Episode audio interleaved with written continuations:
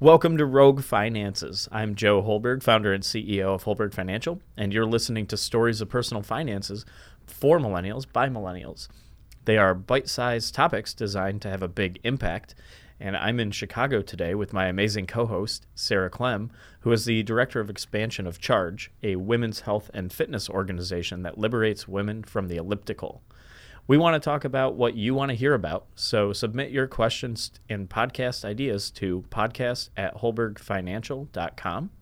And we are here today in our podcast studio at 1871, Chicago's entrepreneurship tech hub, high above the Chicago River, where we had the following conversation. So the other, I guess it was the other month, I had an email from Mint and it said, uh oh, you've been slapped with a service fee. And it was like $35. And what type is what was it from? Was it bank, credit card, something? Like Um, I didn't look too much into it. I guess I probably Yeah. should have. But I was just like so like I was like, "Whoa." And I think it probably was cuz I only paid like the minimum on my card that month or something. Yeah. Or maybe it was I I don't know if I overdrew or something. I don't think I did, but Mm-hmm. I know they it was scary. Yeah, so the the service fee shows up out of nowhere, Mm-hmm. and fortunately, uh, you you have Mint uh, running in the background where it'll give you a notification. A lot of people don't even have a notification. So they And don't so- even know it. Yeah, yeah. So it's sort of easy to be like, "Ah, Sarah, ha, you should be like way more financially savvy. You know, you should figure out where you got this service fee." Um, but you're aware of it, whereas millions of people aren't even aware of the fees, the charges, the interest, and where they're all sort of coming from. So. Um, I think that's where we'll sort of talk about a little bit today. Is like, what the heck are these things, and where do they uh, come from, and, and ultimately, Yeah. like, how do we avoid them? Um, so, while we don't know yours specifically, um, Can you make a guess? yeah, my, my guess would be that it was probably related to a credit card. Um, bank fees are becoming less of an issue um, because most banks are now uh, free. Uh, both in the checking and the savings sense where you know 10 15 years ago banks used to like charge you 10 buck 10 bucks for like a maintenance fee but those were like predictable and knowable where you like when you signed up, you were like, okay, well, I know this is going to cost me 10 bucks. And then they got a little smarter and they were like, well, we'll charge you $10 a month if you have an average daily balance under this amount. And banks are sort of like moving away from that in favor of fees when you overdraw um, and just having different types of fee structures. And so if you're a normal banking consumer, you're probably not getting charged from a personal standpoint unless you're overdrawing your money, which you should sort of get charged. Like the bank has a checking account for you so you can put your money in it.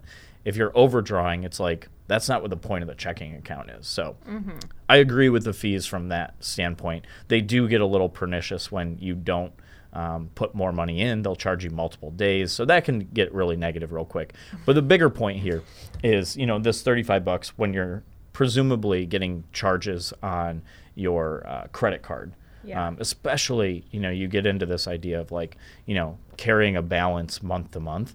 A lot of a lot of the credit cards will actually charge you a service charge for the ability to charge you interest. And so you're you're automatically getting doubled down on um, Yeah. in terms of how much you're paying. And if you just add it up, it's like, you know, let's say you have three credit cards, each with a balance that you're rolling over month to month. And let's also just assume that each one is $30. It's like, Yeah. that's almost $100 just in charges and interest every single month. You're better just paying off your credit card. Which, yeah, you're 100% better paying off your credit card. And this is actually interesting, and I, I sort of make this case uh, in, in my book, is there's really, th- if we focus in on credit cards and these service fees and charges, there's three groups of people when it comes to credit cards. The first one is the group of people, uh, well, we'll, we'll do them in reverse order and work towards number one. The third group of people are the people that have balances that are continuing to use their credit cards. Yeah. And that's millions. I mean, we're talking probably close to 50 to 100 million people in America that have balances and are continuing to use them. And I've been in that I've done category. it. Yeah, for sure. After I got the service fee, though, I'm proud to say I, it doesn't happen. Yeah, in a few yeah. Months now. And that's the thing is like most of us have been there. There's a very small percentage of people, fortunately, good for them. Like we want to be more like them. But mm-hmm. there's a very small percentage of people who have never actually carried a balance, who have never gotten a penny charged in interest. And mm-hmm. that's the ultimate objective. And so in in my book, Camp 3, as, as I call it, is like the people with the balances who continue to spend. And everyone sort of says, like, how do I actually get to a more favorable place? And before you can just get to no credit card debt um, and no service fees and charges, uh, you have to go to this Camp 2, which is sort of like a training ground for Camp 1. I think I'm in camp two right now. Okay, and let's see. Camp two is you are you still have your credit cards. The goal is not to like cancel them, right? Because that can actually hurt your credit score. So you don't want to be like uh, obscenely reactive to a credit card balance. But camp two is for people who have a balance, who have specifically stopped continuing to use their credit card for the short run. This is not like a, a long run. I can never use credit again. It's literally Until you pay it off, right? Yes, and that's Yeah. the goal is you have to spend some time in this intermediate camp 2 ground where you're not using it meaning your balance isn't increasing and you are also paying it off. Because a mm-hmm. lot of people will have good intentions and they'll say like this month I'm going to pay $500 on my credit card and drive that balance down. And it's like, yes, that is awesome. But the second you use it, it goes up. Exactly. Yeah. But I spent $300. And so your net gain, it wasn't even $200 driving it down because you got charged interest and fees. So even though you might have thought you reduced your balance by 200, there was that $30, $35 mm-hmm. finance charge, the interest fee that gets embedded. So your principal, the amount of the balance might only go down like 170. And then this is where people are like, "Oh, wow. This is why I'm not getting ahead." It's not because you're not aggressively tackling your credit card debt. Because you keep using it while it's- you're tackling it. Co- Yeah. correct. Yeah, and I and I tell people all the time. I'm like, hey, just do a little experiment on yourself. Real simple.